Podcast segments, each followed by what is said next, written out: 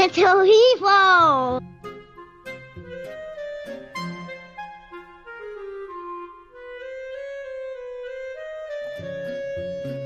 Olá, peçonhas! Está começando Calma Gente Horrível, o seu podcast de reclamações semanais. Eu sou a Rita Alves e estou aqui com a Malu Rodrigues. Oi, meu povo! E com um convidado que ganhou fama por ter participado do primeiro BBB, o programa mais amado e odiado do Brasil. Ele é cantor, escritor, roteirista, ilustrador, macumbeiro, melhor cronista das redes sociais. Eu estou falando do André Gabé. Eba! Sou eu mesmo, já adorei esse meu currículo. André, se eu esqueci alguma coisa do seu currículo, pode complementar aí. Não, gente, mas eu esqueci nada. Você sabe quando o currículo grande é assim, é porque a pessoa é pobre, né? Ela se vira em tanta coisa, tadinha, né? Pra pegar na quantidade. Pega os dois reais aqui, 3,50 ali. É isso. Parece, parece que é uma Mas- coisa muito poderosa, mas na verdade é só É só eufemismo pra pobreza. pobreza. É. É que nem quando eu falo assim, quando pergunto o que eu estou fazendo atualmente, eu falo, ah, eu sou frila.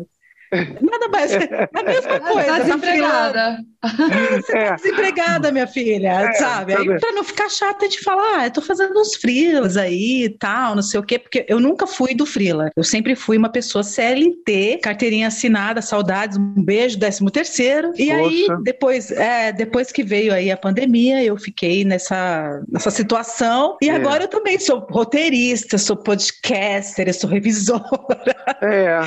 Eu, eu sou comentarista de BBB no Instagram, enfim, o negócio ampliou. São A gente tem que se virar. É na quantidade. É. Em breve eu vou botar no meu currículo também, salgadista, que eu vou começar a vender umas coxinhas também, que eu tenho que me virar. Acho excelente. Sabe que a minha família, durante um bom tempo, se virou com isso também. Meu pai ficou desempregado temporariamente, aí ele, ele se aposentou e ele começou a fazer uns salgadinhos em casa e, cara, rende, viu? Comida é um bagulho que dá dinheiro. Ah, é, minha É filha. trabalhoso, mas dá dinheiro. Olha só, a gente prometeu não falar muito de BBB, porque já faz 20 anos que você participou do programa e a amor das gente... almas benditas. E sabemos que você já está exausto de falar sobre isso. Exaurido. Mas, assim, né? Mas quem manda você ser uma pessoa inesquecível e ter carisma, meu filho? Sabe? Invenção- O carisma, invenção sua. carisma é assim, ou você tem ou você não tem, né, Mores? Então, assim, Ah. tem carisma, se fudeu. Então, agora aguenta. É, só... só me responde essa perguntinha, vai.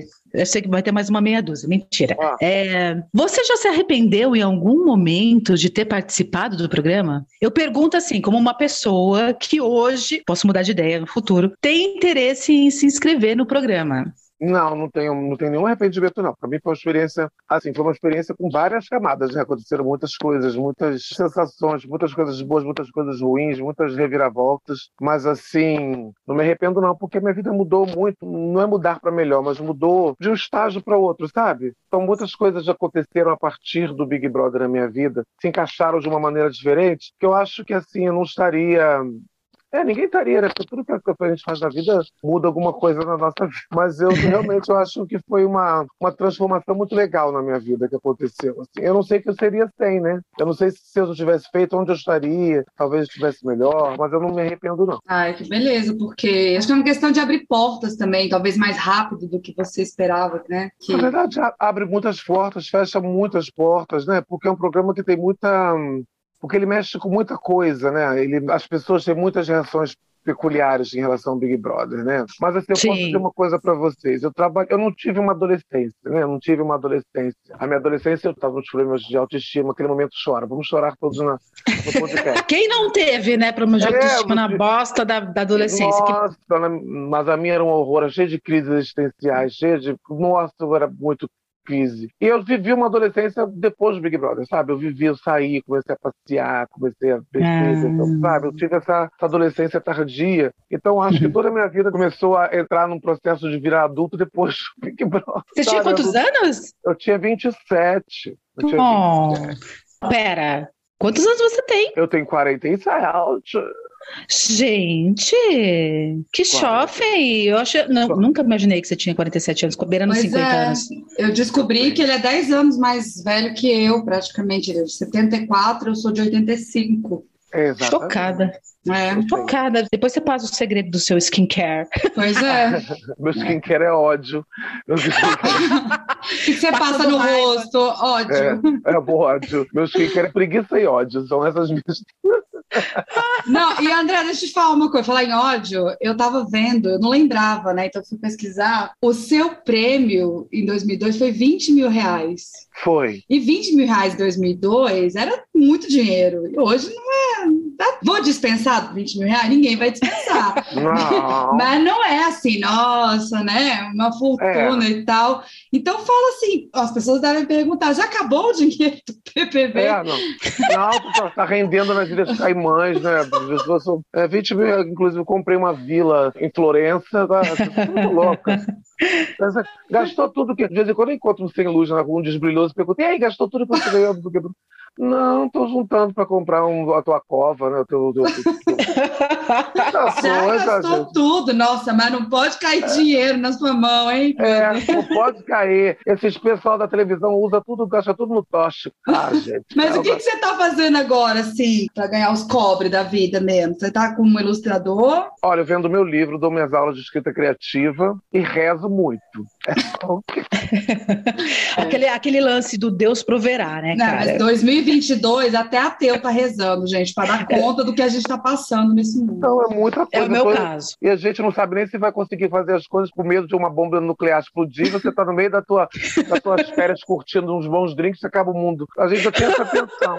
Além de toda a tensão do mundo, você fala assim, ai meu Deus, espera que eu vou no mercado antes que o mundo acabe. Mas olha só, André, eu nunca imaginei que na minha vida adulta eu ia passar tanto perrengue. Eu achei que eu ia ter uma vida adulta como que nem meus pais tiveram, assim, que não exatamente foi uma coisa muito excelente, mas assim, não, tinha pandemia, não, né? Tava uma coisa mais tranquila, assim, não tinha Bolsonaro, mas tinha o Sarney. Peraí, deixa eu pensar. Vou repensar essa fala, porque É, não, foi difícil. Não, não, não, não, foi difícil para eles também. Tinha a Guerra Fria e blá blá blá. Mas assim, eu acho que eu não imaginava que na nossa idade a gente ia ter que passar por esse tipo de coisa. E assim, eu tô indignada. Eu queria estar tomando uns bons drinks, sossegada, né? Tranquila, e não estou. Eu tô aqui arrancando os cabelos. Eu tento evitar os noticiários, né? Porque Eu tá também, foda. Eu também. E Mas a minha mãe, a minha mãe A sua mãe. assim, a mãe é, é sempre a culpada. Ela minha quer mãe- ver da terra. é. Ela quer ver da terra. Não, não quero, pelo amor de Deus. Isso eu, eu, eu consegui tirar isso. Mas de vez em quando eu tô assim do lado dela, tá- ela bota aqueles canais sensacionalistas, aí começa a ouvir umas coisas assim, pai.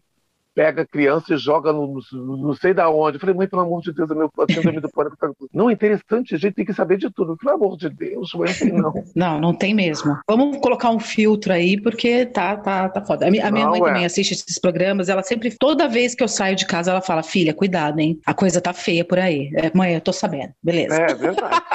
É que é, é, o tempo, é o tempo todo assim. Ai, Escuta, socorro! o que, que você acha, assim, que vai acontecer esse ano, meu bem?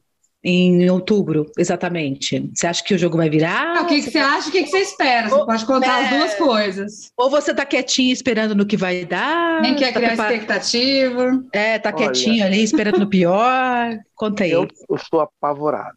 Estou apavorado. Porque como é que eu nem consigo articular direito o pensamento? Porque o que acontece? Essas pessoas canalhas, elas se sentiram muito validadas esses últimos tempos. Sim. né? E quando você não preste, você é validado coletivamente, quando você consegue achar o corpo pro dragão de mil cabeças né, que você, você pertence, assim, é porque essas pessoas se sentem muito fortes, porque é um poder, porque além de votar, além de escolher o as eleições, né? Essas pessoas elas definem quem fica, quem sai. E são Uhum. cretinas, porque elas realmente se acham acima do bem e do mal, e a vida meio que mostra que elas realmente estão, né? Porque como é que você pode viver numa realidade como presidente desse. Eu não gosto nem de falar o nome desse homem. Desse Sim, naipe. concordamos. Desse naipe. Desse naipe. Como é que você pode achar justificativas para gasolina quase R$ reais, já não está R$ reais? Sabe? Quando foi a 2,50, o mundo quase acabou. É Dilma piranha, Dilma isso. Então, eu- É. o que, que é? Ou seja, os valores deles, a realidade deles, é a realidade que que dita o que está acontecendo, o que vai acontecer. Porque, assim, ganha Lula, eu não sei o que eles vão inventar para tirar o Lula. Então, uhum. eu tenho uma ansiedade positiva de mudar isso e tenho uma ansiedade do que, que eles vão aprontar se eles realmente forem derrotados. Eu, assim, eu não, não tenho condições de viver mais nessa realidade bolsonarista. Por causa disso, por causa das pessoas. Você vê esse homem sendo enaltecido como uma criatura, como, como pessoa, já, eu já acho uma loucura. Para mim, ele é um, sei lá, um daqueles demônios bíblicos, sabe? Então, eu, não, eu não consigo entender. Eu sei que em outubro eu estou pisando em, em ovos de medo do que vai acontecer. Eu não sei. É, às, às vezes tá, o cenário está, entre aspas, mas está é, otimista, né? Para outubro e a gente fica feliz, daí vem a realidade, né? Peraí, tem alguma coisa errada. Alguma é. bosta vai acontecer, porque não é possível. Não é, é possível que vai ser tão simples assim, só desse jeito, não é tranquilamente. Eu tô achando muito. E é uma coisa muito louca, porque mistura religião, né? Mistura religião. São as pessoas fanáticas dizendo que esse homem foi enviado por Jesus Cristo, que aí uns quadros, já viram os quadros? Tem uma, tem uma pintora, acho que é uma pintora que faz uns quadros dele no meio do. Infelizmente já vi. Meu uhum. Deus! Então, uma coisa meio nova era, sabe? O retorno de Satanás, é uma coisa desesperadora, cafona, feia, é uma gente horrorosa, cheia de tártaro, detesto. Não, assim, estamos juntos nesse ódio. E por estamos falar em, em, religião, ficou, a coisa ficou muito pior para as religiões de matriz africana, né? Não, é, não dá para dizer assim, ah, não, agora que tem preconceito. Antes não tinha, é mentira. Sempre teve bastante preconceito. Sempre. Quem é da, do meio sabe, nunca foi tranquilo. Mas agora sim, está muito pior, né? Porque aí a gente tem que entrar em umas questões mais enlouquecedoras ainda, né? Porque as religiões afro-brasileiras elas têm crise dentro delas mesmas, porque, inclusive, é uma facção, uma, uma parte das religiões de matriz africana, que elas fazem questão de que haja um embranquecimento da religião, sabe? Sim. É, então, são forças, por exemplo, é impossível você conceber um candomblessista bolsonarista. É impossível, porque o Bolsonaro ele é contra qualquer coisa que tenha um valor negro, que venha de uma negritude. Então é mas só que você vê, você vê o candomblessista defendendo esse traste, você vê essas coisas, você vê uma realidade. Então, assim, a religião ela é minada dentro dela mesmo. Então, coitado, o macumbeiro sofre. Só dormindo, por, dormindo acordado. Em, é, então, e por falar em macumbeiro, eu queria que você falasse sobre essa questão também que a palavra macumba, né? Virou uma coisa, não, não pode falar macumba, e você é um defensor da macumba mesmo, macumba, e foda-se. É macumba, porra. É, macumba, é uma palavra demonizada, é uma palavra super demonizada, e ela não tem nada, não tem. Porque, por exemplo, poderia ser uma coisa. Ela poderia ter um significado negativo, né? Ela poderia, português, ela poderia significar uma coisa ruim, mas não tem. Então, ou seja, é uma palavra que realmente ela foi transformada em algo ruim, porque é uma palavra da religião, uma palavra africana, uma palavra negra, né? É uma palavra que ela, ela é o nome de uma árvore, ela é um nome de instrumento musical. Ela pode ser também um nome de. Porque os povos vieram vários povos negros de várias regiões da África, né? Então, assim, falava-se várias línguas, né? Então, Sim. a palavra macumba, ela tem vários, em vários idiomas, dialetos africanos, com vários significados, nenhum deles é negativo. Aí, só que é o nome de um tipo de sacerdote também, é o nome, sabe? Hoje, macumba, macumba, macumba, porque essas línguas africanas, elas são igual ao japonês. Se você muda o jeito que você fala o A, por exemplo, ah, é cachorro, mas pode ser também estrela cadente, pode ser supermercado, pode ser minha mãe caganeira.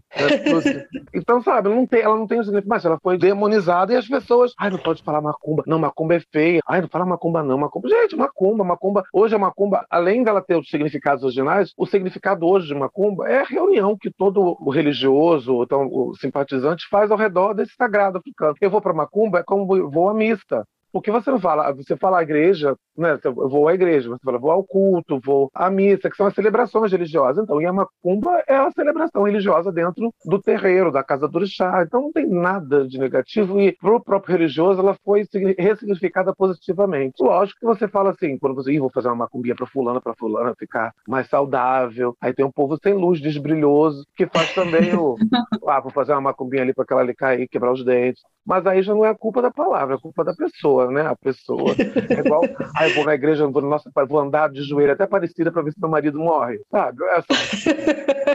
É, teoricamente você pode fazer essas coisas em qualquer religião. Qualquer religião, qualquer religião, mas a ligação, a religião africana, as religiões africanas, ela tem essa ligação com as coisas mágicas, né? Então tem esse mistério, tem, ih, fulano, fulano começou a sair com um ciclano, acabou morrendo, isso é macumba. Não é nada, gente, porque se fosse uma coisa assim, é uma religião, né? Não teria macumbeiro pobre, não teria macumbeiro com doença, não é assim, a, relação não é essa. Isso é uma loucura também que se criou ao redor da, da religião africana, da, do candomblé. Mas é muita coisa, gente. Hoje eu estava vendo uma coisa assim, que os deuses africanos são pretos, né? Dizem, ah, não, orixás não tem cor. Tem sim, gente. Pelo amor de Deus, não vou botar o Oxum, não vai sim, aparecer. Sim. Se, ela, for ressignificada, não vai aparecer com, sei lá, com a Sofia Lore, vai ficar puxada. É... Sofia Lore. Imagina, você vai. Ah, eu, você falou lá no. Ah, tá lá, Sofia Lore lindíssima, com os cabelos pintados no acaju púrpura, no, tomando banho no meio da Nigéria, vai ficar puxado. As pessoas não vão, vão correr dela, não vão achar ela, não vão isso ainda, não é daqui. Né? Eles foram significados através dos, dos códigos africanos, então é preto. Aí tá, hoje tinha uma coisa muito louca, porque tudo é muito místico, né? A mulher falando da pombagira, a deusa pombagira é Hecate. Ai, meu, gente, como assim? Botou deusa grega junto com o ritual da pombagira Hecate. O que está acontecendo, gente? que isso? Daqui a pouco, já vi, né? Lá no Recife, o cara vestido de, de Mulher Maravilha recebendo o santo. É muito, é muito... é muita intensidade pra minha cabeça, sabe? Mas... Ai, olha, é, é, mas é, é a branquitude, né, meu bem? Fazendo o é. seu papelão. É, eu vi uma loja, a menina, ela vende Iemanjá. Aí você chega lá e fala, eu queria uma Iemanjá. Ela pergunta, qual que você quer, a preta ou a branca? É.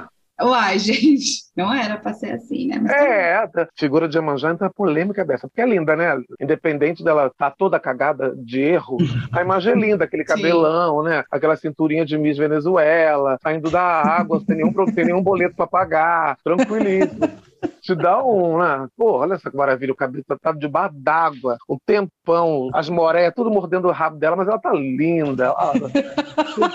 Belíssima. É, aí você fica, pô, você acha, todo mundo acha que é difícil você não achar aquela imagem bonita. Mas não tem nada a ver, não, não é isso. A Iemanjá é uma deusa, porque a maioria dos orixás assim viveram, né? Viveram na África, né? Viveram mesmo, eles foram encarnados. Que, ah, eu não vou fazer o Pierre Verger uma hora dessa aqui, pelo amor de Deus, ninguém merece. Mas, assim, não se tem na literatura, na, nos oriquis, nos itantes, que são as histórias dos orixás, a descrição de uma Iemanjá que é magra. Iemanjá é descrita como gordo, de peitos imensos, careca, sabe? Então, Olha! É, é peitos imensos, porque ela é mãe, ela é mãe de todo mundo, né? Ela é o símbolo da maternidade mais Sim. imenso, né? Então a irmã já, já tá com o útero baixo, já tá com o períneo meio desgraçado. Tá, não, não. Pô, aí tu bota outra com uma cinturinha assim. Com aquela cara de que recebeu a nota de 200 reais de oferenda. E nem ligou, porque eu falei, ah, gente, só isso, sabe? Porque é a rainha de tudo. Ai, é. eu sou filha de Manjá. olha só, fofoqueira, né? As pessoas dizem que Manjá é fofoqueira. Não. As pessoas falam de Iemanjá fofoqueira. Tá vendo? Tudo sacanagem com esse santo. Iemanjá é tão é. maravilhosa. E eu que sou de Nanã, meu filho. E... Adoro. Adoro. Chega... Chegadinha na morte. É, uma coisa bem singela. Ó, passou até uma moto para confirmar.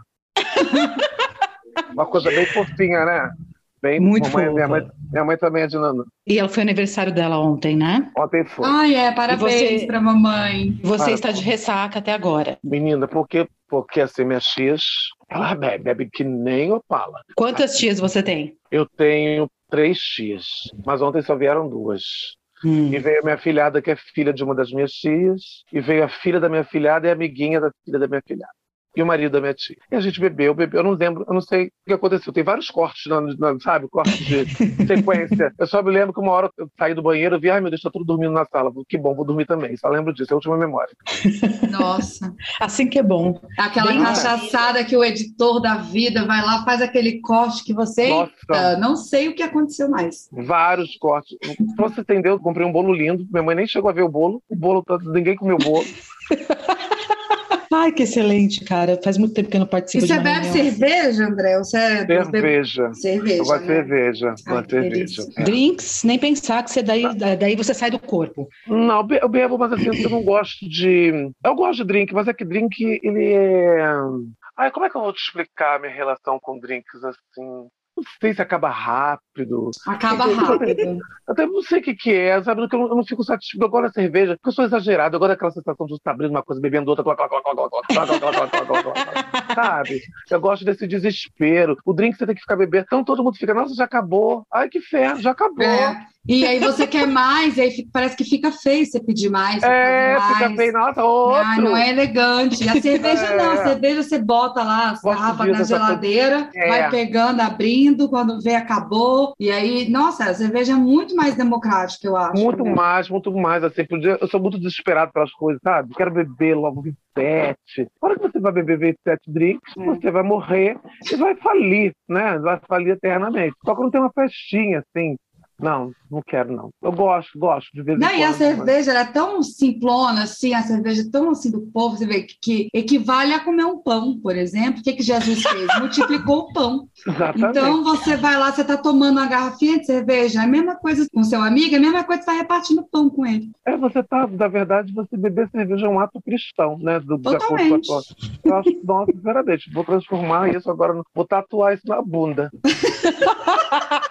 De cachaceiro para esse papo de cachaceiro é ótimo. Eu adoro drinks, mas eu concordo com você que é o seguinte, você pede o drink, toma o drink, acaba rápido, você tem que pedir outro, a conta fica caríssima, Caríssimo. sabe? Não, assim, não compensa, não compensa. O negócio é o litrão, que a Malu é fã de litrão, né, Malu? Eu também adoro. Eu sou fã.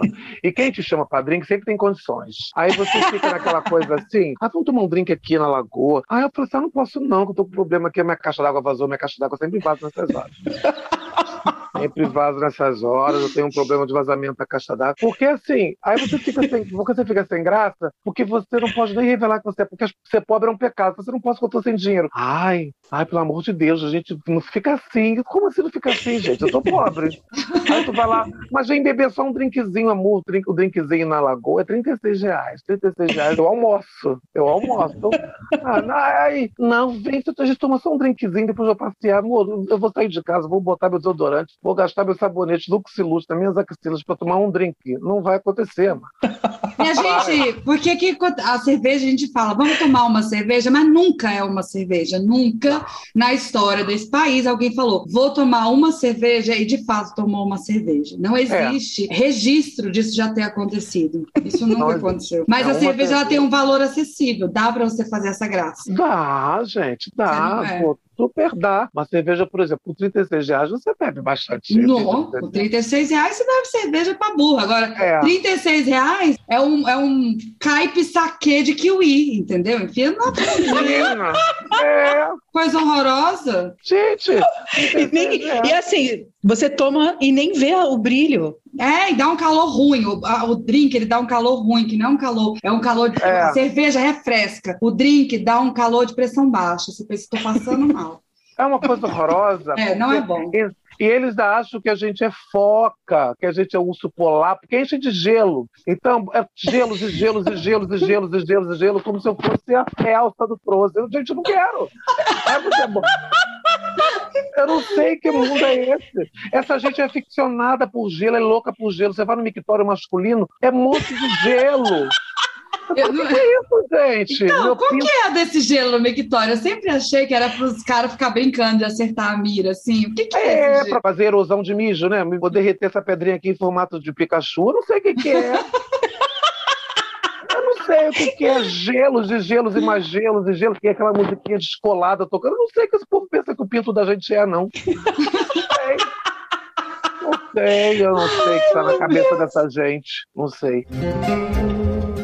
Está gostando do nosso bate-papo com o André Gabé? Para que a gente consiga trazer pessoas interessantes para o programa, é importante que você nos apoie. Se você está sem grana, saiba que existe uma forma bem simples de você contribuir. Basta ouvir o nosso podcast na Aurelo. Cada play que você dá é monetizado. Compartilhe nossos episódios nas redes sociais, curta e comente os nossos posts, que isso ajuda no engajamento e faz com que a gente apareça para mais pessoas. Você também pode nos apoiar assinando o financiamento coletivo na plataforma da Aurelo. O endereço é escute.orelo.audio barra calma gente horrível ou você pode contribuir na Catarse. O endereço é catarse.me barra calma gente horrível. Você também tem a opção de mandar um pix de qualquer valor. A chave é calmagentehorrível.gmail.com. Também estamos no PicPay. Procure por arroba calma gente horrível. Ô, oh, oh, Gabriel, Hum, qual famosão que você adorou conhecer aí nessa sua vida de famosinho? qual foi o quê? O- a ilusão? O famosão. Não, famosão Meu que você Deus, que loucura. Eu escutei qual foi a ilusão. Meu Deus, que pergunta existencialista. A gente saiu de cachaça pra ilusão. Mas É, qual foi, qual a qual foi a ilusão? que você, que você não tinha e passou a ter? Também Qual é, a sua, qual é a sua ilusão favorita? Meu, ah, pelo amor de Deus, gente. Vamos tu, tu, tu, tu, O melhor, tá bom. Qual foi? Então, eu vou melhorar a pergunta. Qual foi o famosão que você conheceu que mais te decepcionou? Também, Sérgio. Fudeu. Fofocas, fofocas. Engraçado, eu devo ter me decepcionado com vários. Mas eu tenho, não consigo lembrar assim na minha cabeça. Deixa eu pensar. Uhum. Não, verdade, verdade mesmo. Eu já conheci vários, né? Mas eu não tô lembrando assim. É que geralmente esse pessoal, eu conheço as pessoas através de pessoas que gostam deles, né? Então, Uhum. geralmente, eles são legais com a gente também. Então, Então, vai o que você mais gostou mesmo, né? Isso. Aquela Ah, eu adorei. desinteressante. Olha, é eu o mais adorei. legal? Uma pessoa que eu achei muito engraçada, que todo mundo detesta falar mal, é a Suzana Vieira. Ela foi. Eu tava bêbado Ai, eu tava. amo a Suzana Vieira, Ai, mas as pessoas para! falam horrores, as pessoas falam horrores já. Eu tava bêbado horrores, eu tava bêbado horrores. Aí ela falou alguma coisa assim, com outra pessoa assim, e eu me meti a para de graça, que todo mundo sabe que você não é boazinha assim. Ela, não sou mesmo, não sou mesmo. Aí começamos a conversar. E depois, uma vez, já não, não, não somos amigos, lógico. E depois eu encontrei com ela numa gravação, também ela foi super legal. Eu gostei muito de conhecer a Cláudia Raia, achei a Cláudia Raia muito legal. O Edson Celular também, na época eles eram casados, achei legais. Tem as pessoas malucas, que essa aqui é muito doida, Letícia Sabatella é muito, vive numa nuvem. Sério? Nossa, puxado, puxado.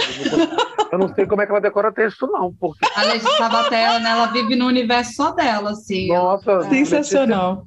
Letícia é verso total. Ela, uma vez ela trabalhava com o Tony Garrido, ela pegou uma carona com a gente, menino. Era, não, porque a florzinha, ah, bichinho, bichinho, bichinho, florzinha, estrela, Ela é assim, fofinha É. e, e sei lá. Sei lá. Vive num mundo à parte. Ela vive Vive. no mundo. Abstrai, né? Abstrai e vai fundo. É, É, isso. exatamente. Eu só fico, eu só fico com medo da pessoa começar a cair babar. Porque eu só rezo, rezo um Pai Nosso, chamo o SAMU, rezo um Pai Nosso e sai correndo. Não sei lidar com isso. Uma pessoa que você conheceu e foi no programa dele, que é uma pessoa que eu adoro, é o Rogério Skylab, gente. É incrível. É muito né? doido. É Ele outro é fora da casa que eu adoro ele, adoro Ele- ele, adoro. Ele faz uns posts também no Facebook, no- na rede de velho. Amo, amo, amo, amo, Ele- incrível. Você não sabe o que ele vai falar, você não sabe. Você É, ele, você ele é não muito assim. sabe. Você caixinha sabe. de surpresa. Ele foi um doce, a entrevista dele ele foi um doce, ele é, é super educado, gentil. E assim, e eu com medo, eu falei, gente, o que, que vai acontecer? Como é que eu vou desenvolver se ele começar a tocar nos assuntos assim polêmicos? Porque eu sou uma pessoa maluca também. O E eu- filtro, né? O filtro já era. Já era, mas ele foi super. Eu, eu adoro ele, essas coisas que ele diz. Não, porque eu li duas vezes, eu acho pau lindo. Pau lindo, pau lindo, coisa linda, travesti. É uma coisa, sabe o que, que vai acontecer aqui, meu Deus? Da onde, de onde vai parar? Ai, eu acho ele muito ótimo, gosto muito dele. Ai, É. eu também adoro, adoro, adoro. Maravilhoso. Você o já... Gugu era tão legal, gente. O Gugu Ai, o. Gugu. Gugu. Não sei porque eu quis falar do Gugu agora, mas ficou tão peculiar ter ido do Gugu. Você chorou quando o Eu o não Gugu chorei, morreu? não, mas eu fiquei muito chocado. Até hoje eu tô chocado um pouquinho. É esquisito. Tem umas pessoas, ô Gabé, que eu lembro que morreram e falam assim, mas eu levo um susto, assim, já morreu É. faz 10 anos. E eu levo um susto, tipo, George Michael. Eu ia falar isso agora, porque foi Quando eu lembro que ele morreu, eu falo assim, não, não, pera, ele morreu? Prince! Ah, Tem umas pessoas assim que eu, eu lembro e falo, não, morreu? No- Não, peraí, deixa, no- deixa eu ler o Google, peraí, morreu mesmo? Puta, morreu mesmo, caralho! E foi no mesmo ano, né? Foi George Michael, Prince e David Bowie no mesmo ano. Não, Sim, não, não foi, Foi? não. Foi. O David Bowie foi agora. Não, menina, foram os três, menina. Foram os três no mesmo ano. Três!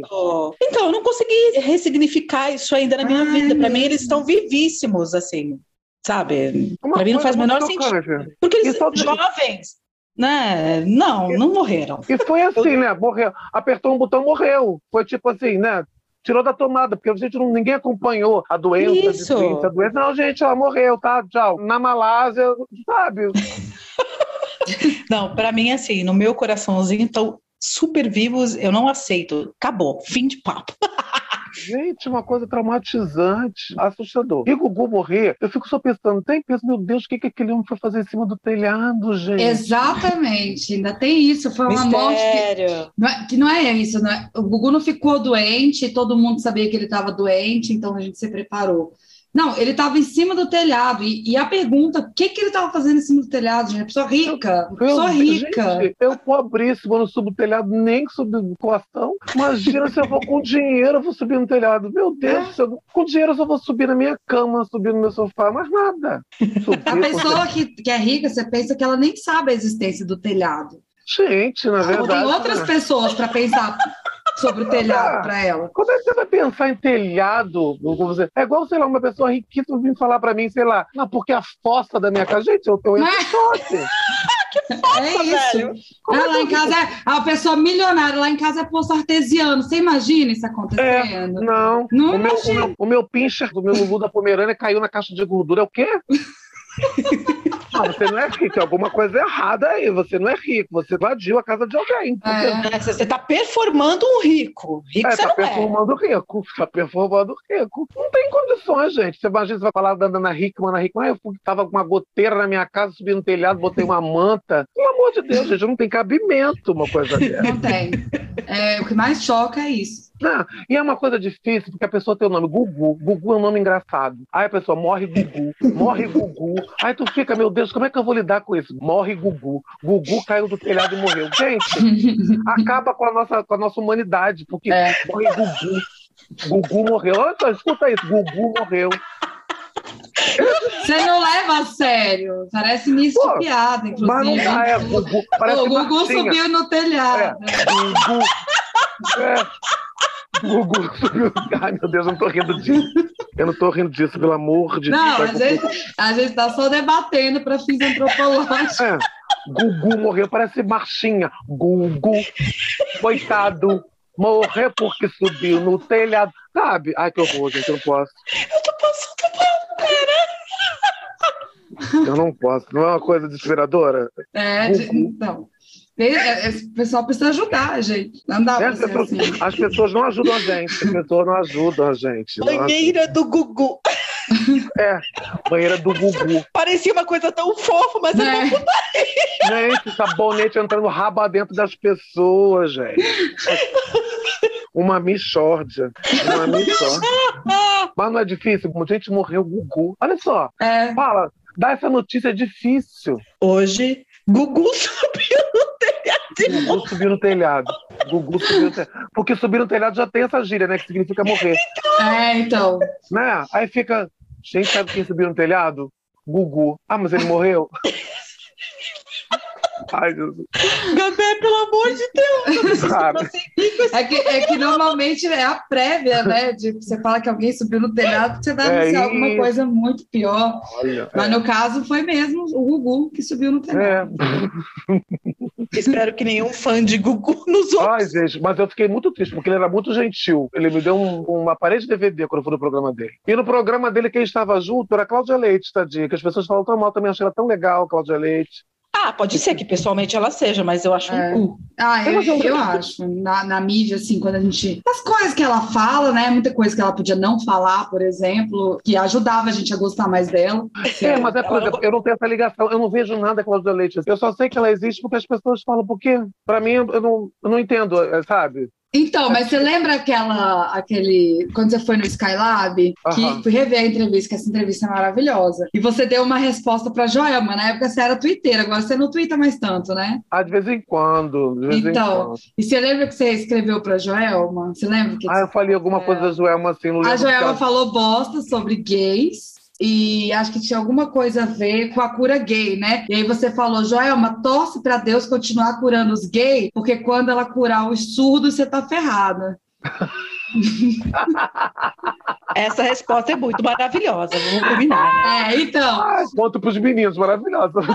Nem lembrava. É, então, essa, essa resposta é ótima. E a Cláudia Leite, o meu ranço com ela, por exemplo, vem desde quando ela falou umas metas. Talvez ela já tenha até mudado, é um pouco injusto, né? Faz tanto tempo É, assim. é. Mas a pessoa mudou, aprendeu, É, tá um ser humano tem- melhor. A gente é que Eu dou guarda. esse um- desconto, eu dou esse desconto. É. Mas é que Cláudia Leite, pra mim, é uma coisa que eu só sei de vez em quando, sabe, surge. Sabe quando, de repente, você mexe em alguma coisa na água e vem uma coisa do fundo que você não sabia? Tipo, sei lá, fala de Renata Banhara, Cláudia Nossa. Leite, é. Aquelas, essas mulheres de SBT. Ela- a Cláudia Raia, pra mim, tem um espírito muito SBT, sabe? É. Ela tem mesmo, é verdade. Eu acompanho ela no Instagram, Ela é amo, tipo eu vejo tudo que Na, ela faz. anos 90, que tinha pessoa Globo e SBT. Aí, Tipo, Ivete é Globo, Cláudia Leite é SBT. É, isso aí. Flor, sabe? Flor, Mama Brusqueta. Mim é todo um universo só. Nossa, a mama brusqueta, cara, por onde anda essa senhora? Acho que ela faz programa, ela fazia na Gazeta ainda. Também Sim. conheci. Também conheci. Eu conheci Mama Brusqueta, conheci Palmeirinha, comi cookie feito por Palmeirinha. Eu tenho currículo, gente, tem história. Gente, ai, que delícia. Eu Palmeirinha, gente. É, eu tenho esse currículo, mas assim, achei todo mundo legal, todo mundo assim. Eu não tô conseguindo, engraçado, que eu não tô conseguindo lembrar de famosos que me chocaram, não tô conseguindo. É, o que me marcou assim foi uma fala do Rubens Evaldo Filho, nossa, desenterrei esse também. Não sei se você tá vivo, se tá morto, Tá mas enfim. morto, filho. Morreu, morreu, subiu no telhado, subiu no telhado. Falar com o Google. Ele falou uma coisa assim, que ele entrevistou aquele cara que fez o Homem de Ferro. Esqueci o nome dele, caramba. Robert Downey Jr. É. Esse mesmo. E que foi a maior decepção, que ele adorava esse ator e que, sei lá, acabou a energia elétrica no meio do- da entrevista e o cara simplesmente levantou e foi embora. Falei, Meu Deus, isso aqui é o, é o fim do mundo mesmo, é um terceiro mundo. Tchau. Virou as costas, foi embora e falou: Puxa, eu queria ter ficado com a lembrança daquela pessoa que eu achava É. que ele era do que é, É. esse, esse pau no cu, né? Ele não falou com essas palavras, mas basicamente foi isso. É, não, eu tenho pessoas assim que eu gostaria, que eu quero não conhecer, porque eu ficaria muito decepcionado. Porque só- eu tenho, eu tenho poucos, assim, ídolos, ídolos, ídolos, ídolos, assim, eu tenho na música, né? Então eu não gostaria de, não gostaria de conhecer, por exemplo, Kate Bush, que é minha cantora favorita, se ela fizesse, ia acabar comigo. Porque Eu tenho uma tão idealizada, né? Uma burrice minha também, né? Acho ela tão maravilhosa que se ela me decepcionasse assim, ia ser tipo uma facada. Ela é maravilhosa mesmo, ia ser muito triste se ela fosse péssima. Nossa, vai ficar assim. As pessoas dizem que a Alcione é muito difícil, que a Alcione é uma pessoa muito difícil, mas as duas, eu sou louco por Alcione, desesperado. Fui no show da Alcione, eu chorava ridiculamente de me tremer, como Rita Dias chorava de boca quadrada. Aí ela me tratou muito bem. Então eu falei, sabe, se ela, se a Alcione desse, desse um petit, eu acho que eu morria. Acho que eu ia ficar tão decepcionado, tão decepcionado, mas tão decepcionado. Você ia chorar também, só que só de, de decepção, né? Ah, ia ser muito decepcionante, porque assim, Alcione é um som da minha vida, sabe? Da minha infância. do- Eu escuto, ontem tocou Alcione Bessa, eu sei tudo. Ia ser muito decepcionante, ia ser, sabe, uma traição. Por falar em, em cantoras, quando foi que você descobriu que você tinha uma voz linda e que dava pra cantar também? No pré-vestibular. Na verdade, eu, no segundo grau, eu cantava de brincadeirinha. Brincadeirinha, brincadeirinha, porque sabe? Cantava, É. imitavam uns cantores umas cantoras, mas não, ninguém falava assim, ah, é cantor. Aí, no, na época do pré-vestibular, tava Rosana no auge. Rosana era o auge de tudo. Como uma deusa. Antes disso, antes como uma deusa, era nem um toque. Ah, é? Eu Ah, sim. dizer. Aí, sabe, uma vez eu fui, cantei num vídeo. Não era videokê, não, era tipo um concurso de cantores mesmo, sabe? Tinha banda tocando. Aí ganhei um prêmiozinho, mas também não me considerava cantor. Sabe, várias etapas, eu ganhei todas elas. Eu ganhei o meu aparelho de CD, meu primeiro aparelho de CD eu ganhei nesse concurso. Não tinha, não tinha. Ganhei de presente. Não tinha nem CD pra tocar. É a história. Ah, o Luciano Huck agora ia estar chorando. Mas é que, eu, é que eu não tinha CD, por quê, gente? Se eu não tinha aparelho, por que, que eu ia ter CD, né? Não tinha sentido. Não tinha sentido. Então não é nada, nada horroroso, assim, não é uma história de pobreza, não. não que eu não fosse. Aí, eu fui, aí tinha um cara que tocava violão para vestibular, o Márcio, e ele me chamou. Você não quer cantar no bar da minha mãe e da minha irmã que vai inaugurar? Dia 12 de junho de 1992. Esse ano faz 30 anos de carreira de cantor. Olha, Olha só. É, você lembra exatamente o dia. lembro exatamente do É dia. dia dos namorados, né? Porque era dia dos namorados. Era dia dos namorados. Aí fui trabalhando, mas assim, eu nunca.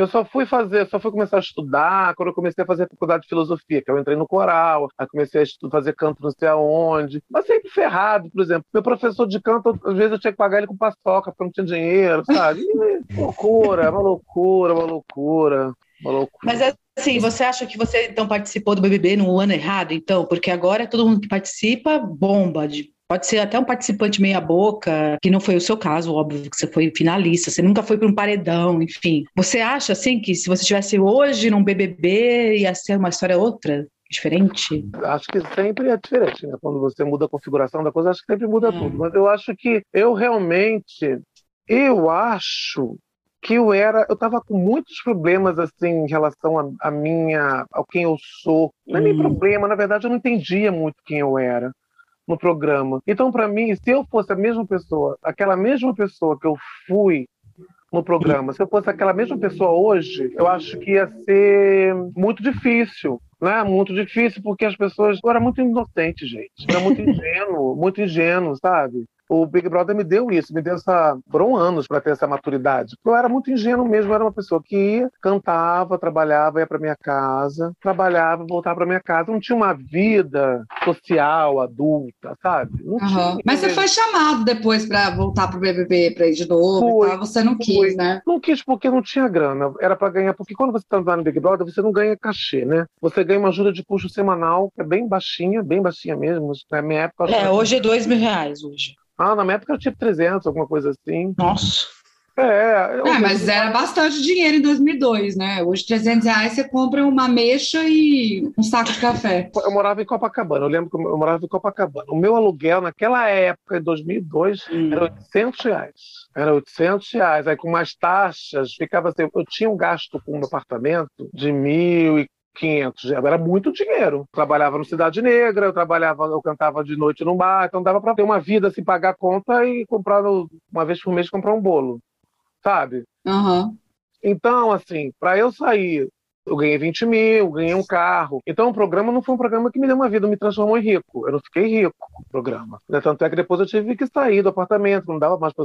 Porque não dava para você fazer coisas mais ou menos quando você está muito famoso. É muito exposto. Sim. E as pessoas acham que você é rico. Então você andar de ônibus, assim, as pessoas te olham, você fica com medo, eles vão me assaltar achando que eu tenho dinheiro todo. Quase eu tô quase assaltando a pessoa e a pessoa tá querendo achando que eu tô. Aí eu acho que hoje, eu, a pessoa de hoje no Big Brother, eu não teria a menor paciência. Se eu fosse pro Big ah, Brother, você, você acha que nem seria um finalista, então? Você ia ser mais um. Ia tocar o foda-se. É, talvez se eu fosse a pessoa que eu era quando, da primeira vez, vai ser o tipo Vini, sabe? ah, não! Sei lá, bicha camponesa? Sei lá. Sei lá.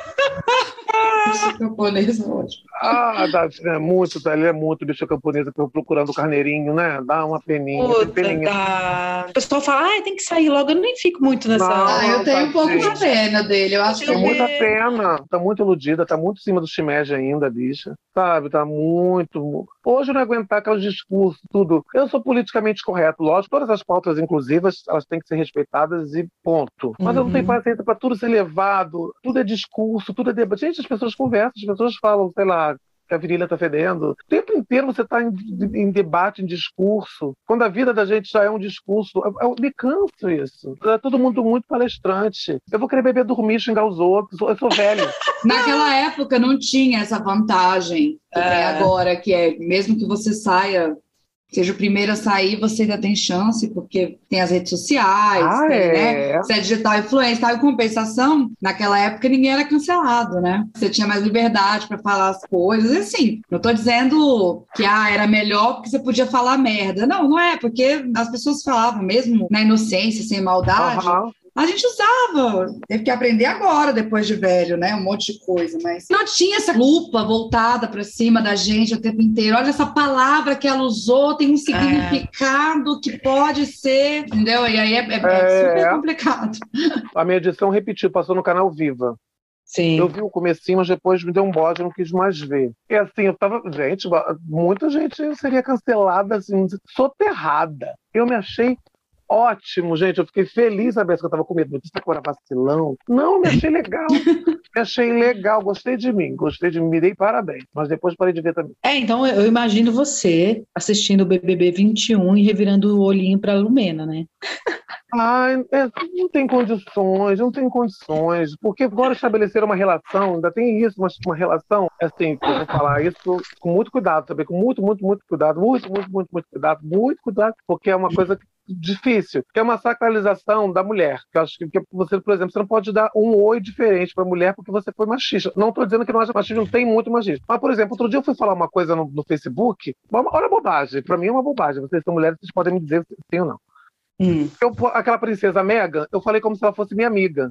Como se ela fosse hum. minha prima. Vocês viram isso? Vocês viram essa história? Vi, vi sim. Vi. Como se ela fosse minha deu prima. treta como se ela fosse minha prima. Eu falei, mulher, sai daí, mulher, sai daí, que você povo é racista, foge daí. Tu sabe que teu cabelo é liso, mas você sabe que não é. Tu sabe que nascer com cabelo crespo, a família vai acabar com você. Gente, qualquer pessoa, qualquer amigo falaria para uma amiga não é. Eu tô mentindo. Mulher não se mete com isso. Se a mulher quiser casar, casa. Se ela quiser beijar, não se mete com isso. Não se mete com esse traje, que esse homem não vale nada. Sai daí. Essa família, você não precisa disso. Qualquer amigo falaria isso. Eu fui chamado de machista por causa disso. Eu falei, mas meu Deus, aí eu não sei. Por exemplo, eu estou no lugar com a Lumena. Lumena fala assim, garota, cala tua boca, pelo amor de Deus. Cala aí, essa pronto. Olha o silenciador, você está né? silenciando a mulher. Ué, gente, aí você tem que ouvir uma mala enlouquecida falando um monte de coisa na tua cabeça que você já está velho de tanto carregar saco nas costas de várias maneiras. Aí como é que você fica? Aí como é que você fica? Ah, não, tem que deixar essa louca falando na minha cabeça horas. Eu não tenho paciência, gente, que as minhas amigas, elas me mandam calar a boca de trancar, pelo amor de Deus, vai tomar um banho, tá chato. Aí não posso. Aí eu tô numa relação de amizade, porque amizade é isso, né, gente? Eu não vou ficar. Eu não vou ser teu amigo, não vou, não vou num bar com você e vou ficar ouvindo as declarações de maluquice do mundo de Bob Bryan na minha cabeça. Não tenho é. paciência, gente. É uma relação de amizade. Minha amiga, minha amiga, a minha amiga tá enchendo o meu saco. Pelo amor de Deus, mulher. Toma um uhum. Rivotril. Mas tirando essas. Um, tirando vai fazer um cocô. Essas né? coisinhas assim no seu Facebook, essas coisas. Você nunca foi cancelado, né, André? Eu nunca, assim, eu não tenho realmente, a gente ninguém tá livre de ser cancelado, né? Porque realmente, verdadeiramente, eu não tenho nenhum, não tenho nenhuma questão com nada. Não tenho um problema com. Nada me incomoda, nada, nada. Então, dificilmente eu vou falar alguma coisa para menosprezar alguém. Quem eu ataco, eu ataco porque me, me atacou. Entendeu? Eu não, tenho uma pauta que eu falo, ai, lá vem o, a trans falar não sei o que lá, lá vem não sei o que lá. As coisas me como, por exemplo, aquela coisa do, dos pronomes, né? Tem uhum. gente que fica o tempo inteiro, gente, pelo amor de Deus, não vou esquentar minha cabeça com isso. Ah, tem que escrever. Ah, vou escrever. Se não tem que escrever, eu não escrevo. Então, Ai, não, porque, ai, faz um manifesto contra, a favor do sei que lá, que é a língua portuguesa. Ai, meu Jesus, gente, pelo amor de Deus, o cara tá 27 reais o quilo! o cara tá 26 reais o quilo. Ai, eu não consigo, eu não consigo pensar fora desse. Ai, não, gente, não, vamos, não, vamos viver a realidade. Então, dificilmente, assim, de vez em quando eu vejo uns assuntos assim, que eu fico, meu Deus, por que, que esse meu amigo tá comentando nisso? Eu não tem nada a ver com isso. Cala a boca, sai daí, homem. Sai daí, eu não vou, não vou mesmo. Não dou. É, não... Eu, sou, eu sou partidária disso também, Gabriel. Tem a ver comigo? Eu faço essa pergunta para mim. Tem a ver comigo? Vai me prejudicar? Não, então tá bom. Então eu fico quieta, cara. Não vou, não vou lá opinar, dar palpite, falar, não, vocês aí que se entendam de boas. É, não, assim, e uma coisa que você pode realmente. É porque a vontade. Ah, eu vou mostrar que eu sei falar português, escrever em português. Eu, sei, eu vou usar aquela palavra bonita ali, sabe? Eu vou mostrar meu trabalho. Eu não tenho essa não tenho esse tempo. O assunto era: uma mulher estava falando que ela escolheu não ter filhos. Que ela falou um monte de coisa sobre maternidade, sobre os. Aí entrou uma outra embaixo falando, rebatendo, não, porque eu escolhi justamente para. Aí, de mulheres, entrou um cara lá falando que a esposa dele, porque ele. Gente, o homem foi soterrado por todos os comentários. E eu só soube dessa polêmica porque ele é meu amigo e quando ele comenta, vem notificação para mim. Eu falei, por que esse post apareceu para mim? O que, que eu tive com isso, meu Deus? Pelo amor de Deus, eu tô grávido? o que aconteceu? Olhei, aí tá lá aquilo, eu falei, meu Deus do céu, por que essa criatura parou a vida dela para ir ali Não. com tanta coisa para fazer, meu Deus do céu? Não pode, gente. Eu não me meto mesmo. Não me meto. Não. Tá certíssimo. Certíssimo. Não, O Gabé, mudando de assunto, hum. teve um post que você fez sobre a sua viagem para o Egito que ah. foi assim muito hilário. Eu queria que você contasse essa sua passagem. Ah, da Macumba? Na Macumba do Egito? Ah, eu fui fazer, eu fui. A viagem tava assim, tava tudo dando um caos. Tava, tava um caos, assim, porque eu ganhei a viagem, né, gente? Eu ganhei, vamos dizer, eu ganhei 90% da viagem. Eu gastei quase nada para editar, pobríssimo. Mas aí começou a dar tudo errado, documento sumia, papel sumia, blá, porque eu comecei a fazer rifa para ganhar dinheiro, porque eu estava sem dinheiro, porque eu não, não vou para um lugar longe para bolsa e um dinheiro no bolso, porque qualquer coisa... E você ganhou a viagem, mas não ganhou dinheiro para gastar lá, né? Tem, né? E, e, você tem que ter um dinheiro para uma emergência, né? Poderia até ficar sem comprar luxo, sem comprar uma coisinha, que foi o que aconteceu mesmo, mas eu não poderia ir na casa de alguém, não, não contribuir com alguma coisa, não ter um dinheiro para um transporte, porque ninguém ia ser minha babá lá. Eu, fiz rifa, os perfumes da rifa começaram a sumir, tudo desaparecer, um caos, um caos sobre-humano aqui nessa casa. Falei, aí apareceu o perfume, o perfume que da rifa, que principal sumiu. Eu falei, gente, se achar esse perfume, eu vou dar para Pobagira. Achei perfume, achei perfume. O que, que eu pensei? Vou dar esse perfume dentro da pirâmide, vou botar dentro da pirâmide. Por quê, gente? Se você olhar a pirâmide de cima para baixo, ela é um quadrado, ou seja, né, tem quatro lados. Assim, é a maior encruzilhada do mundo. Uma encruzilhada do mundo, uma encruzilhada cósmica. Boa! A, a, pirâmide. E dentro, e o que, que é a pirâmide? A pirâmide é um cemitériozinho, né? Bem construído. É um cemitério. Tudo que um bom macumbeiro gosta. Encruzilhada cemitério. Uma pombageirinha gosta. Encruzilhada cemitério que eu vou fazer. O perfume vai ter lá dentro, tá, meu só que eu não contava que. Aí eu escolhi a pirâmide mais cara, porque eu sabia que o pessoal já era viajado pelo mundo todo, não ia querendo para eles, assim, povo não importava fazer a pirâmide mais cara. Mas eu queria para. Porque na pirâmide mais cara eu achei que ia ter menos gente. Mentira, lotada. Qual que era? Keops? Keops. É. Keops. E assim, todo, na van inteira, eu vou fazer minha macumba, porque já botei minha roupinha. A van inteira que a gente estava, ninguém quis ir, nem pra, só foram para a pirâmide mais barata, e a única que quis ir comigo era crente. Puta que eu pai. Ai, meu Deus. Aí eu falei, meu Deus do céu, essa mulher vai amarrar minha macumba lá dentro da pirâmide, vai ter uma porradaria lá dentro. Porque, pelo amor de Deus, não mexe com a minha macumba. Aí eu falei, olha, eu vou fazer macumba. Eu sei que você é evangélica. Então, não, não tem problema, tá tudo certo, tá tudo tranquilo, tu não solta nenhum, tá amarrado, não, pelo amor de Deus. Entrei na pirâmide, passei mal, que é um inferno aquilo tudo. Que fogo no rabo é esse dessa gente, de fazer um negócio daquele? Aí tem que todo mundo carregar o caixão daquele faraó, desgraçado sabe? Num, num, negócio pequenininho. É um fogo no rabo de fazer coisa difícil. Não sei o que, é aquela. A falta de uma televisão para ver. Tu entra, tu se abaixa, tu se encolhe, tu fica meio de cócoras. Pra... Olha, aí eu fui subindo, eu suando em bicas, que eu resolvi que eu ia botar uma roupa esvoaçante de árabe. O homem me deu uma roupa de lã que parecia que eu tava com Ai, três carneiros. Meu Deus, de lã! de lã, mas eu também não perdi a pose. Eu desidratei até a próstata, mas eu fui até lá em cima. e eu não sei conseguir respirar, sem respirar. Aí vi uns indianos assim para me ajudar a me oferecer água. Eu falei, não vou aceitar, não. Não vou aceitar na água de ninguém, não, porque eu tenho medo, sei lá, vou pegar uma hepatite aqui, não vou aceitar. Mas bem queria, desesperado.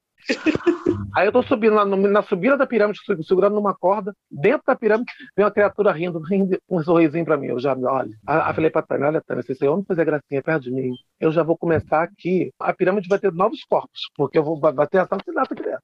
Porque a pessoa tá vendo que eu tô sofrendo, tá vindo debochando de mim, um homem com risinho, sabe aquele risinho? Uhum. É. Vem descendo, me encarando, me encarando o risinho, chegou perto de mim, eu já com a cara seca, bufando, pingando.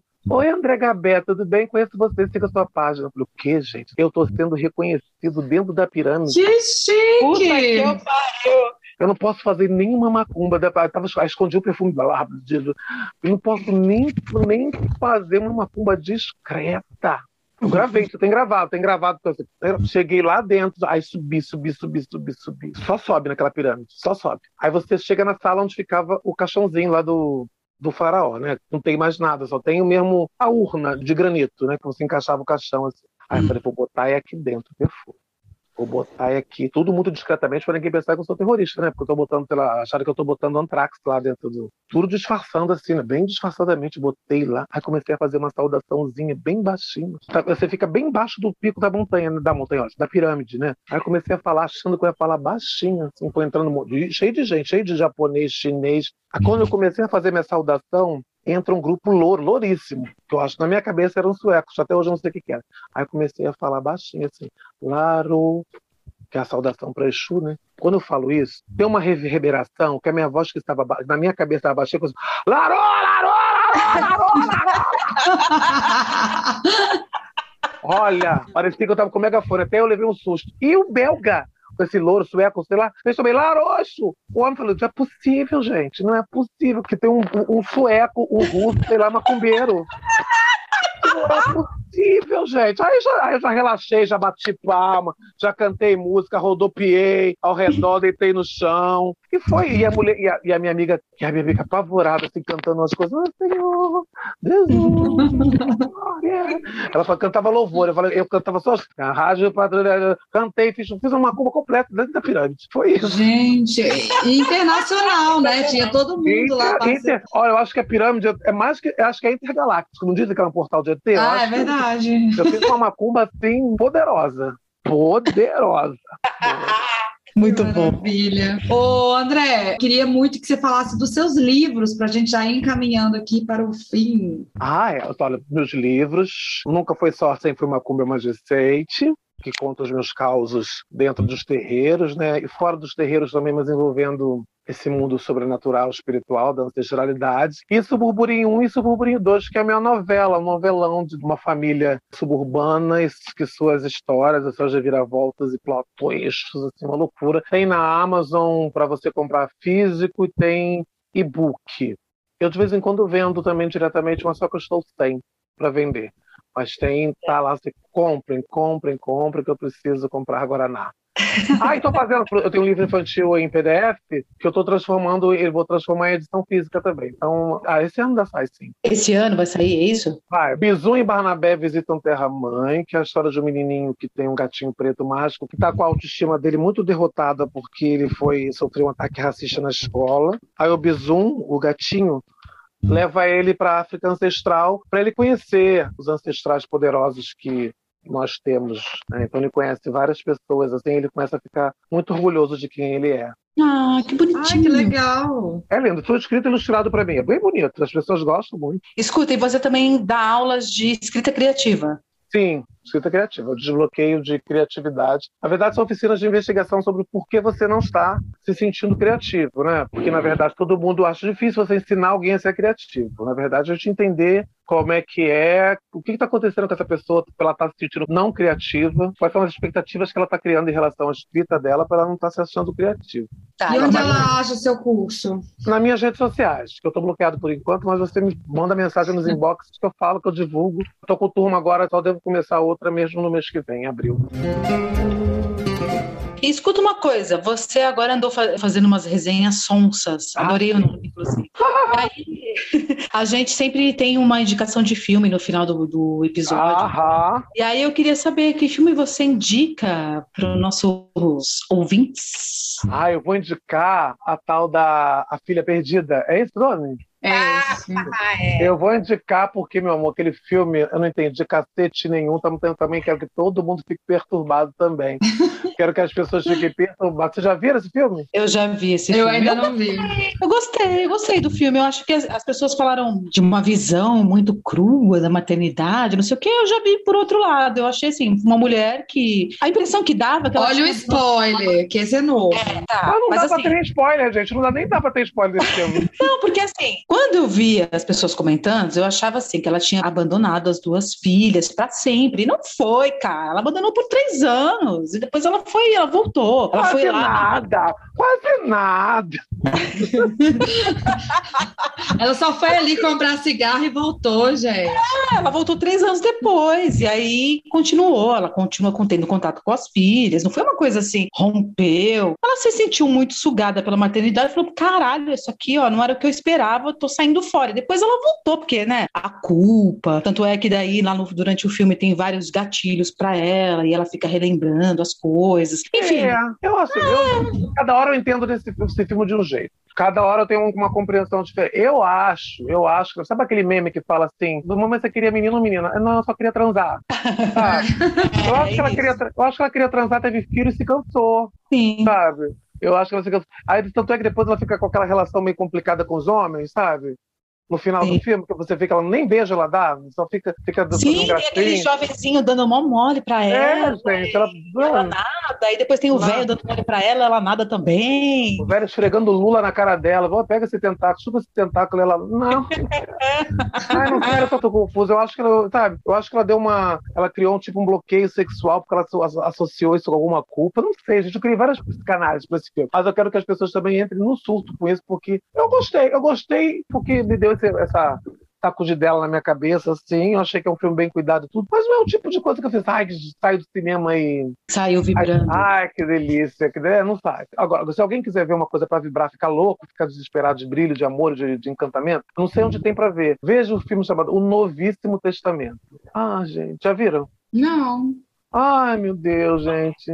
Onde vê? Eu não sei, eu vi no cinema há uns quatro anos, é uma coisa incrível, que filme deslumbrante, que filme deslumbrante, deslumbrante, deslumbrante. deslumbrante ah, então bora pro Stremio, pro Torrent, com certeza ele vai estar tá lá. Ah, mas é aquele filme assim, mumozinho, sabe? Seu coração ficar. Ah... Só pra dar um resumo, é a história de uma. Deus teve um filho, né? Jesus Cristo, e tem uma menina também, que é uma filha. A menina resolve, poxa, por que, que eu não posso lá também na Terra criar o evangelho? criar Ela vem, Deus é uma mala, uma mala perdida, é um filme belga, Deus é uma mala perdida, e ela vem aqui pra Terra para achar os discípulos, e os discípulos delas são um caos. Esse eu não posso contar nada, mas é um amor. Eu saí do cinema, fui eu umas duas amigas. A gente saiu e ficou sentado assim no, no banco, depois olhando para o nada, tipo assim, o que, que, vai acontecer, gente? Eu acho que vai sair o, o, rinoceronte amarelo, vai aparecer aqui a qualquer momento. ah, eu adoro sair maravilhado. Ah, é, agora eu quero ver, não assisti ah, esse é ainda, uma... não. É um amor, é um amor, assim, a coisa. É bem absurdo, mas é aquele filme, é um filme que você sabe que a pessoa que fez aquele filme é uma pessoa do afeto, sabe? Não. E é o que a gente está é. precisando ultimamente, né? Exatamente. Menos é, confusão, mais afeto. E, e tem Catherine Deneuve, né, gente? Catherine Deneuve tem Catherine Deneuve, tá ótimo. Maravilhosa. Tá ótimo. Tem Catherine Deneuve, a gente vê mesmo que seja ruim, porque tem que ver Catherine Deneuve, tudo quanto é coisa ela passa na vida. E ela faz um personagem que é assim. Estão vendo, gente? O par romântico da Catherine Deneuve nesse filme já é, já vale qualquer coisa. Quem é? Não posso contar, não posso contar. Ah, ai, meu Deus. Não dá deixar... Gente, é um presente, é um presente. Tem, tá bom. Ele beira, ele beira o absurdo, né? O filme, você sabe que já tem Deus envolvido, já tem uma filha de Deus, ou seja, não, tem, não é realismo, né? Adorei. Ah, agora fiquei curiosa já. Tá vendo? Todo mundo que vê ama. O André, muito obrigada por esse bate-papo. Adorei. Foi maravilhoso. Eu ri de doer a minha barriga aqui. Muito obrigada. Gugu. Foi o Gugu. Para! Eu adorei, muito obrigado pelo convite, estou muito feliz. Estou suado, estou suado, mas estou feliz. Não tão suado quanto dentro da pirâmide de Keops, mas está tudo bem. Ser, é. ali, ali foi puxado, ali realmente estava cozinhando. Beijo, querido. Então tá, meu bem, beijo. Beijo, obrigado, gente. Tchau. A mensagem da semana é da Carolina Correia, de São João del Rei, uma queridíssima apoiadora do nosso podcast. Beijo, querida. Fiquei emocionada com a sua mensagem, viu? Também fiquei, Carol. Um beijo, viu? Obrigada pela mensagem. Obrigada por ouvir a gente. Que bom que o episódio te fez bem. Ei, mulheres, tudo bem? É a louca dos áudios, né? Não podia deixar de mandar um áudio aí nessa, nesse início da, da segunda temporada. Sou muito fã do trabalho de vocês. Vivi um luto, assim, também nessa, nesse rompimento que vocês passaram aí, né? Que elaborando tantas coisas aí, foi dificinho mesmo, mas me deu uma esperança muito grande saber que vocês iam continuar e, e etc. E tô feliz, tô muito feliz. Acabei de ouvir o episódio, tô emocionada, tô chorando. O tema do luto é bem sensível, assim, para mim. Eu, em 2011, eu tava retornando para casa do meu pai depois de passar um tempo em Belo Horizonte, quando eu estudei, eu, eu não estava bem, né, de saúde mental e tal. E aí, 2011, 2012, eu vivi, assim, perdas, assim, muito brutais ali na, na vida, na, com amigos e tal, e, e não foi, assim, não foi nem um pouco legal, mas, ao mesmo tempo, foi aquele momento que a gente achou que, sei lá, nada ia dar certo na vida mesmo, e aquelas perdas e tal, devastador, assim. Mas o mais, assim, bacana de tudo, e, e ouvindo vocês, e pensando na, na, história né, do programa e nessa nova fase, é como que é legal saber que a gente sobrevive né, aos rompimentos e às perdas e para quem ficou aqui a vida continua, né? A vida que segue, a gente sai machucado sim, mas também sai forte e consegue enxergar as coisas com outros olhos e aprende muito. Eu já tô aqui, né? Eu não achei que eu ia estar onde eu estava, onde eu não achei que eu ia estar, né? Onde eu tô hoje e que eu ia superar tudo, mas superei e Tô machucada sim, ainda tem marcas e tal, mas, mas sobrevivi e tô tentando aí seguir a vida da melhor maneira possível. É muito inspirador saber que vocês, né, passaram, né? Imagino que não deve ter sido fácil esse rompimento e, e vocês seguiram e fizeram esse episódio tão lindo assim, delicado, rico, divertido, enfim. Amei, vida longa aí a ao Calma Gente Horrível. Parabéns aí pela segunda temporada. E é isso. Beijo, beijo para vocês. Se você gosta do nosso trabalho e quer que ele continue, assine o nosso financiamento coletivo. Estamos em duas plataformas: escute.orelo.audio barra Calma Gente Horrível e catarse.me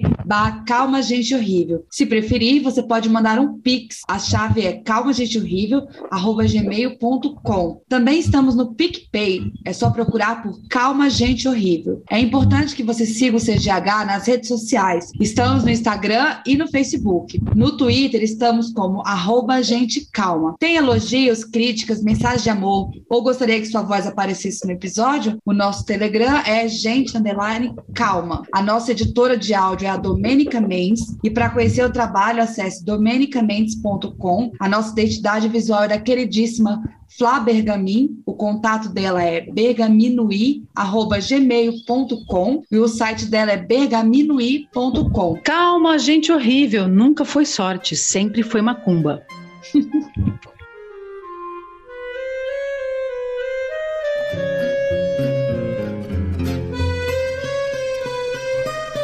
Você também pode apoiar nos. Caralho! Você bebeu? Você... Pior que bebi, tô com uma meia garrafa de vinho aqui. Como é que eu desligo, Jesus? Não sei, tem um lugar aí que Aperta as três bolinhas em cima do seu nome, aí Meu vai... Deus, eu não tô achando nem mais a conversa. Peraí, cara, e vou desligar tudo, peraí. Tchau, gente, muito obrigado, adorei, adorei, adorei. Beijo, tchau.